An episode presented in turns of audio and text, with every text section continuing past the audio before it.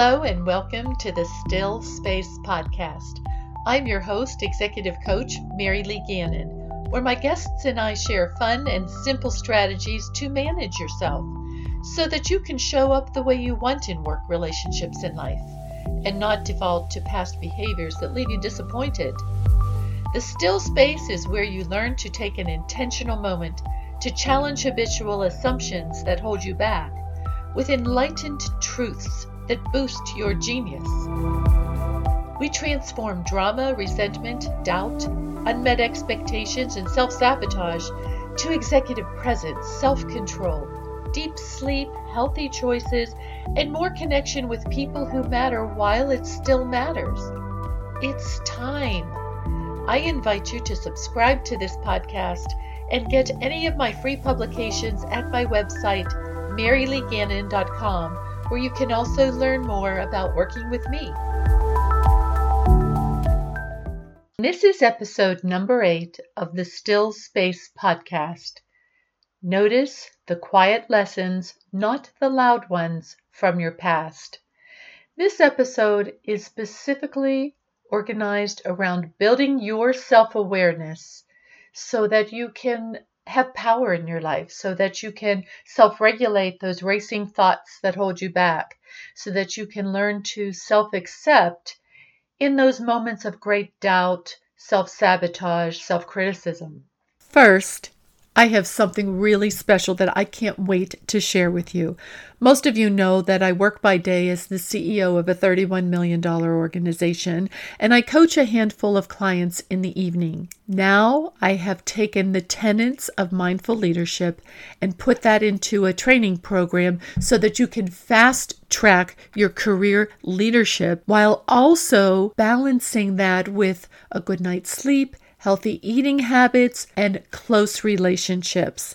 I call this program Mindful Leader Satisfied Life. Not only will you have the training, you also get one on one coaching with me, not a group, one on one coaching with me, so that we can unravel your personal assumptions that are holding you back. You will no longer be unnoticed, undervalued, and inadequate, feel judged, and that others think that there's something wrong with you and you start thinking there's something wrong with you too because you're getting passed over for promotions, new roles, no longer doing all the things you hear you should be doing. Sigh of relief, right? With only defeat and the fear that failure is in your DNA forever, dogging you in the back of your mind. You'll no longer be disconnected from colleagues, friends, and family, or following the shoulds that make you feel you're still behind the curve and might even lose everything altogether. No longer frustration about habits that show up in terms of snacking, disjointed relationships, vices, poor sleep. No longer making excuses while not actually getting any closer to high performance. So, if you're interested in this program, all you have to do is go to my website, maryleegannon.com. Click on the link on the top that says Coach with Mary Lee. It explains all about the program. Fill out a few questions on the questionnaire so that I know a little bit more about you, and I'll reach right out to you and we'll set up a time to talk and we'll get you started. No longer will you have to wake up and say, I missed an opportunity. I wish I had. Please remember that I can only take a few clients at a time and I already have a full book right now. So I'd like to make sure that you're on the list. Head over to click on Coaching with Mary Lee. Let's get started. We all have drama and sometimes even trauma from our past that replays in our heads over and over, especially when we want to try something new. You know that voice. Oh, don't risk. You might fail. Don't try. Don't reach out. Don't talk at that meeting. So we play small because if we fail, then we'll fail small. That's not a way to be happy. It's not a way to lead. Those stories make us relive episodes of our lives that we want to replay in a different way or we want to forget and that we regret and we personalize them. Our egos tell us, stay safe, risk nothing. We want to free our thoughts of these stories, but they are loud, vivid, and prevalent. I'm not good enough, smart enough, educated enough, liked enough, attractive enough. And so the list goes on. We think there must be something wrong with us if these stories keep showing up. I'm certain you can think of a couple of these stories right now. I know you can. It's human. While certain facts of what happened in the past are true, chances are we have editorialized aspects of these accounts with assumptions about ourselves that are not entirely true. I will never get that new job, find love again, make new friends.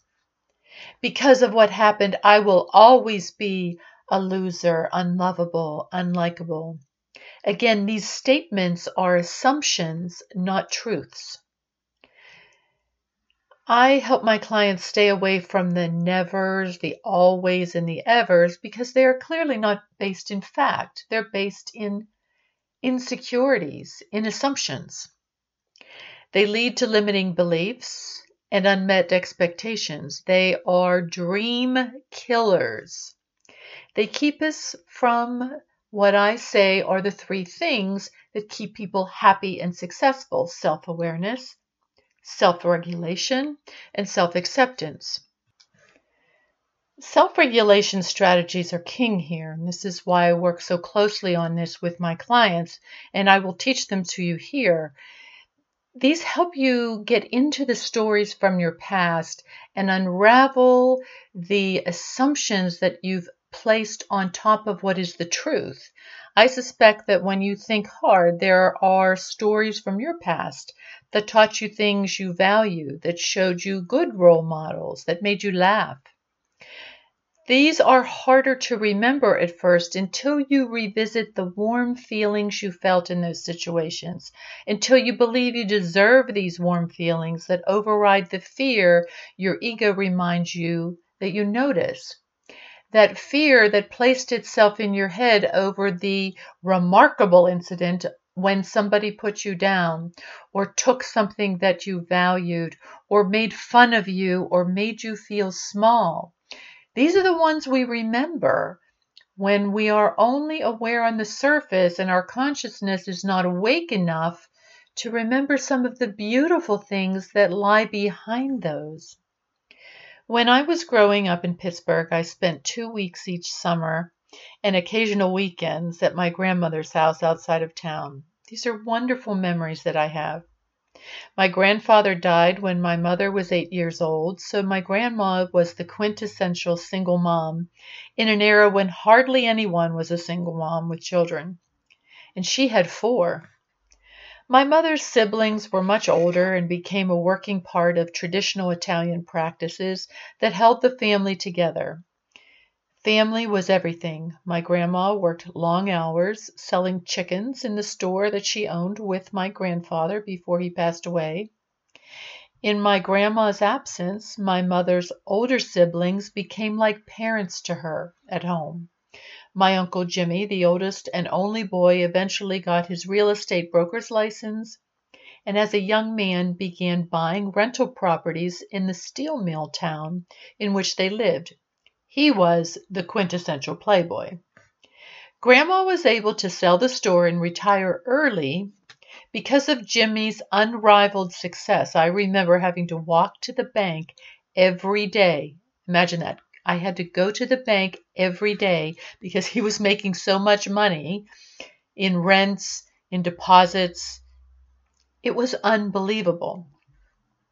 Jimmy gave Grandma an office in his real estate business from where she orchestrated a very active career as a political organizer. Jimmy also taught my brother and I to dance, an essential skill for a playboy, don't you think? He showed me that life can be fun and serious at the same time. My Aunt Sissy worked in public housing as the highest ranking female in the organization, an anomaly in that era. I never knew her for anything other than my Aunt Sissy because she never boasted about a title or how important she was at work. She was just very humble. She never talked about it, it wasn't important. The work was important. She had a lot of respect wherever we went. She never married. Nobody was ever good enough for my Italian grandmother to approve. Perfectionism serves nobody, but it was part of this family. I know that never having married had to have left my Aunt Sissy lonely, but she never talked about that either. She was always smiling and leading and respected. Every day after work, Grandma and Sissy took me grocery shopping. Italians traditionally grocery shop every day because that's how you get the freshest food. Sometimes after dinner, they took me to the local department store for a new outfit. That was a real treat, except when I got to middle school and they wanted to pick out my clothes. We did not share the same taste, but it still was fun. Jimmy and Grandma gave me a place to sit in the real estate office. They stocked my desk with supplies to do whatever I wanted draw, color, staple, cut. I had paper, I made things, and sometimes I got to help them with their paperwork. Mostly, I listened and observed deals being made, relationships being created, conflicts being resolved. Sissy took me on visits to properties she managed where I got to see how she handled difficult issues such as late rent, property damage, eviction. Never once did I see temper or emotion derail my Uncle Jimmy or Aunt Sissy's presence in any situation, nor my grandmother. They were opinionated and may have had a heated release in private after the fact, but never during an interaction. I saw deep listening, very matter of fact language, respect, and the enforcement of boundaries. Nothing was personal, it was business. Who have you observed that you want to emulate? You have to have stories from your past of your growing up where people role modeled behavior that made an impression on you that continues to make an impression on you when you can set aside the nasty memories that get in the way, the head trash that keeps dogging you, the limiting beliefs that continue to remind you, oh, you're not good enough. During those years at Grandma's, I studied how people on both sides of an issue related to each other. I observed their presence. I was able to see how they advanced what they wanted, were resilient in the face of adversity, or drowned in disappointment and excuses, blame, worry. I saw how I wanted to be. I watched Jimmy retire in his early 40s, enjoying world travel and dancing, and a second home on the beach in Fort Lauderdale, Florida. I observed then how quality of life was linked to financial independence, strategy, hard work, sound character, and good relationships. Surely in your past, someone role modeled that for you. What was it about that person? Was it the way they carried themselves? Was it their strength of character, their resilience?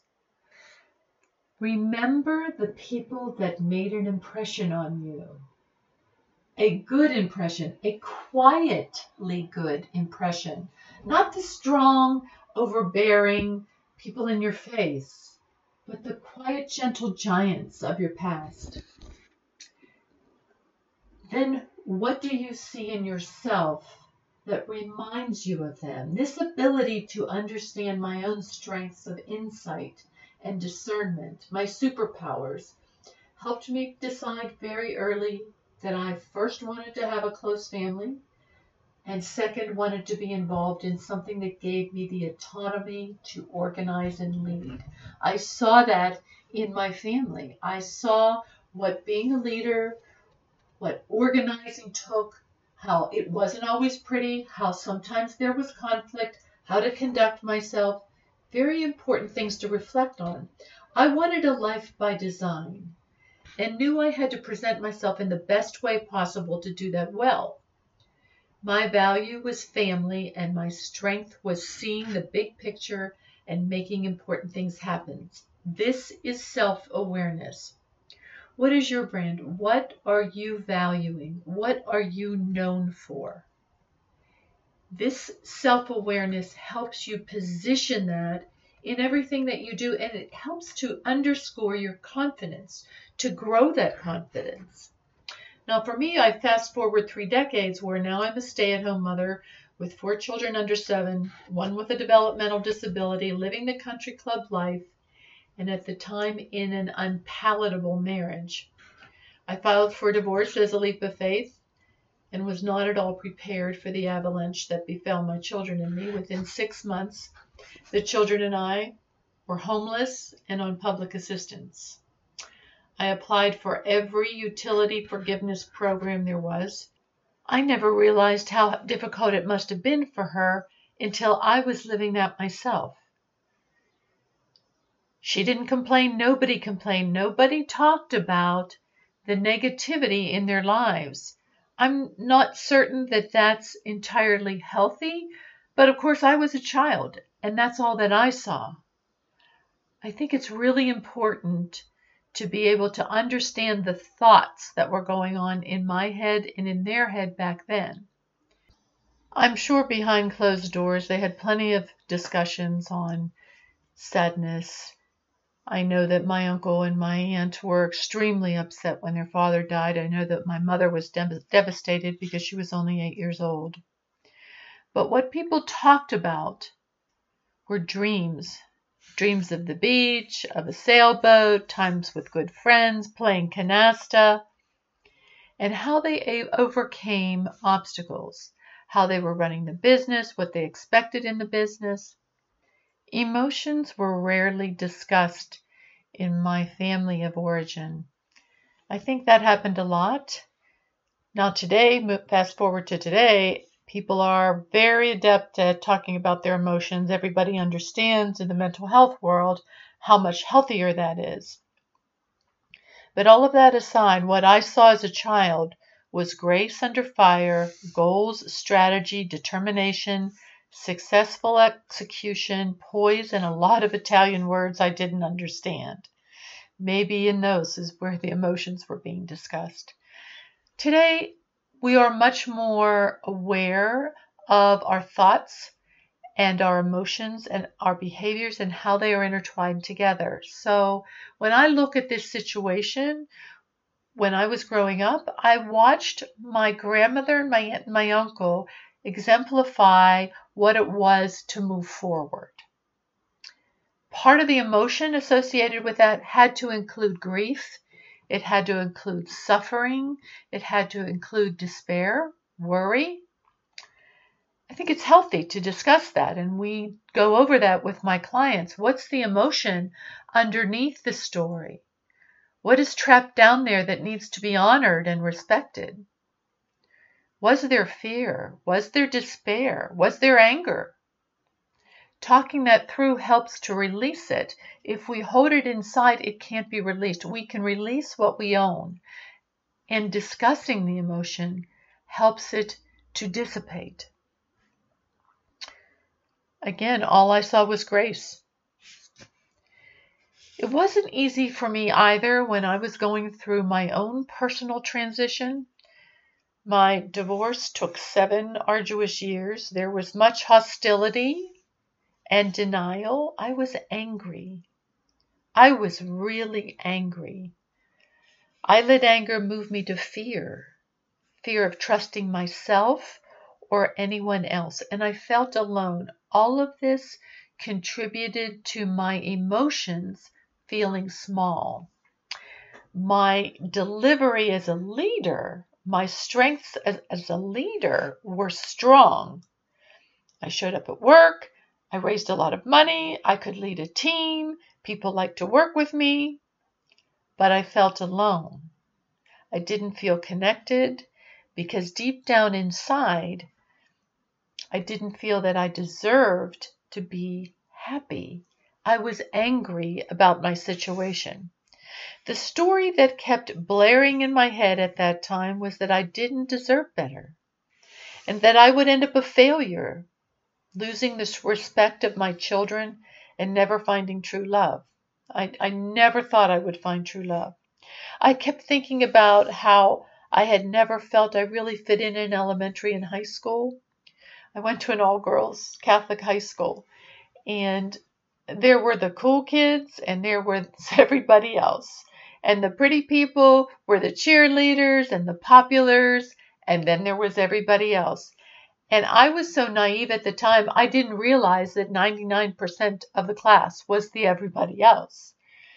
I just didn't think that I was one of the cool kids, so that made me feel left out. And then I grew up to find that's the way a lot of people felt about high school. Nonetheless, at the time, it still left me feeling very alone. I felt that I must not be fitting in because I wasn't worthy to fit in. And this broken record in my head didn't serve me very well. It kept me stuck until I started to broaden the story to where I was learning and growing. I started to remember what I observed in Grandma, Sissy, and Jimmy, and what I wanted for my own life. This broadening of perspective, this changing of the lens that I talk about with my clients and I've talked about here on the podcast is awareness of self and others, and the ability to self regulate the doubt and flawed beliefs. This gave me power to take risks and move forward. I had the privilege to watch my father's family be successful in the face of adversity. So I knew what that looked like, and I pulled it off. I became a CEO very quickly, despite a lack of experience despite having the right degrees, because I knew how to measure what mattered. I knew how to over deliver on goals. I knew how to carry myself with confidence. These are the things that we work on with my clients because if you cannot do these things, people don't trust that you can get the job done. Relating well, a very high level executive presence skill. But success didn't feel authentic to me until I was able to feel I belonged where I was and that I deserved to be happy. Being there and feeling worthy are two different things. People are happy in life because they feel they belong and they feel that they're worthy. Conversely, the people that are unhappy in life feel they don't belong. They feel they don't deserve to be happy. But when you get to that place where you know you belong, where you can execute on all cylinders, even in the face of adversity, that's everything. Then everything falls into place. You have self awareness, you have self regulation, you have self acceptance. You don't have to be perfect. You're awesome. Except for me, romantic love hadn't fallen into place. I had to learn self regulation of my ego, and self acceptance to find that. Notice the negative stories from your past. Take note of the assumptions you've made and how you've judged yourself based on those assumptions. Oh, I'm not blank enough. Oh, I can't do that. Watch the I am statements. I'm tired of this.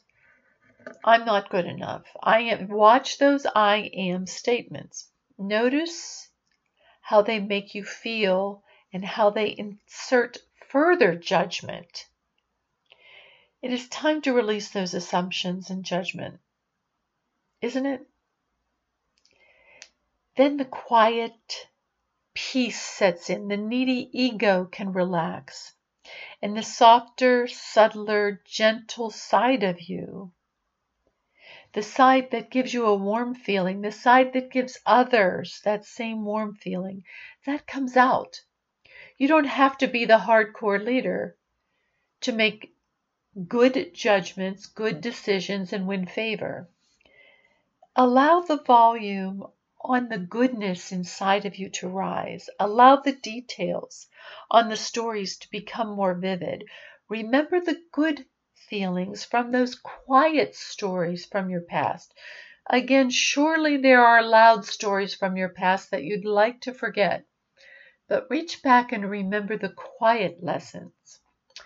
I'm working with a client right now who has a member, she's a new leader, and has a member on her team that just does not want to go along with the decisions that are being made. She thinks she knows better and the entire organization has already made specific decisions in areas that she's not aligned with, and she keeps bringing up the past, living in the past, bringing up things that aren't working. And if this happens to you on your team, there are a couple of key things that you can do to allow that leader to be respected, but to draw a boundary around what you will and will not allow. And that's what a boundary is. It's simply an invisible line between what you will and you will not allow. This is where you say to the employee,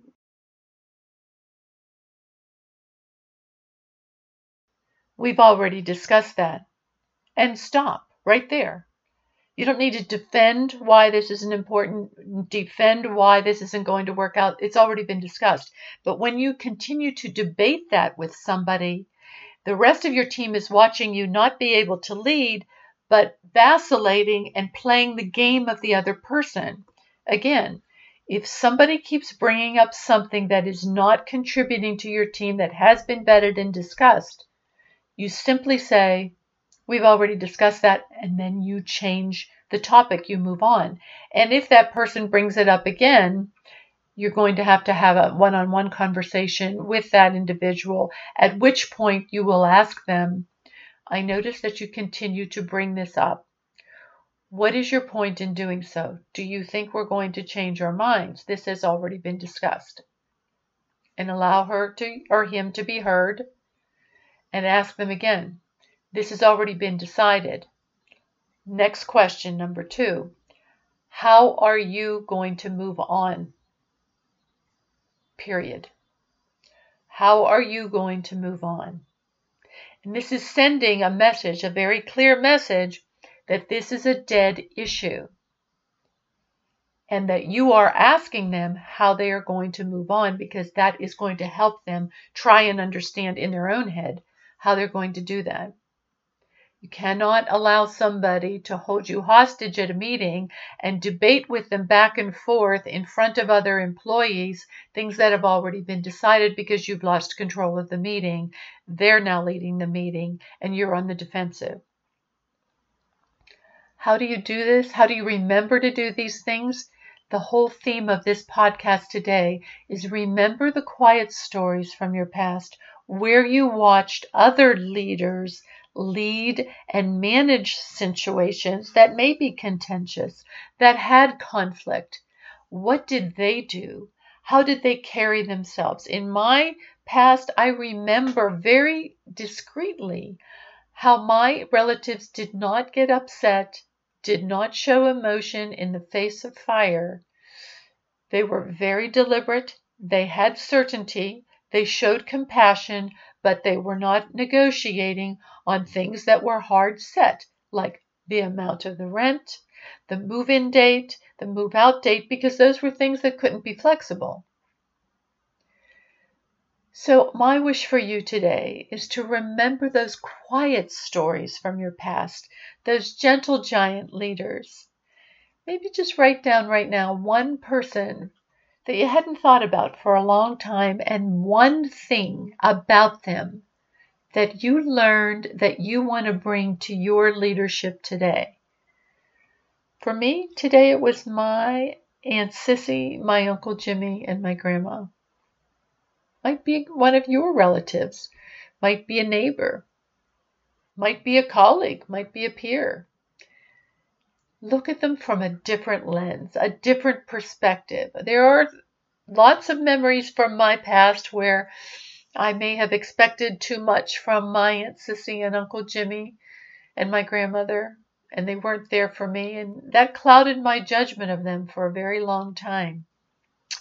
And then I got it in perspective when I put on a different lens, when I looked at it from a different perspective of all the wonderful things that I learned from them, just being around them, just being a part of their sphere of influence, being a part of their aura.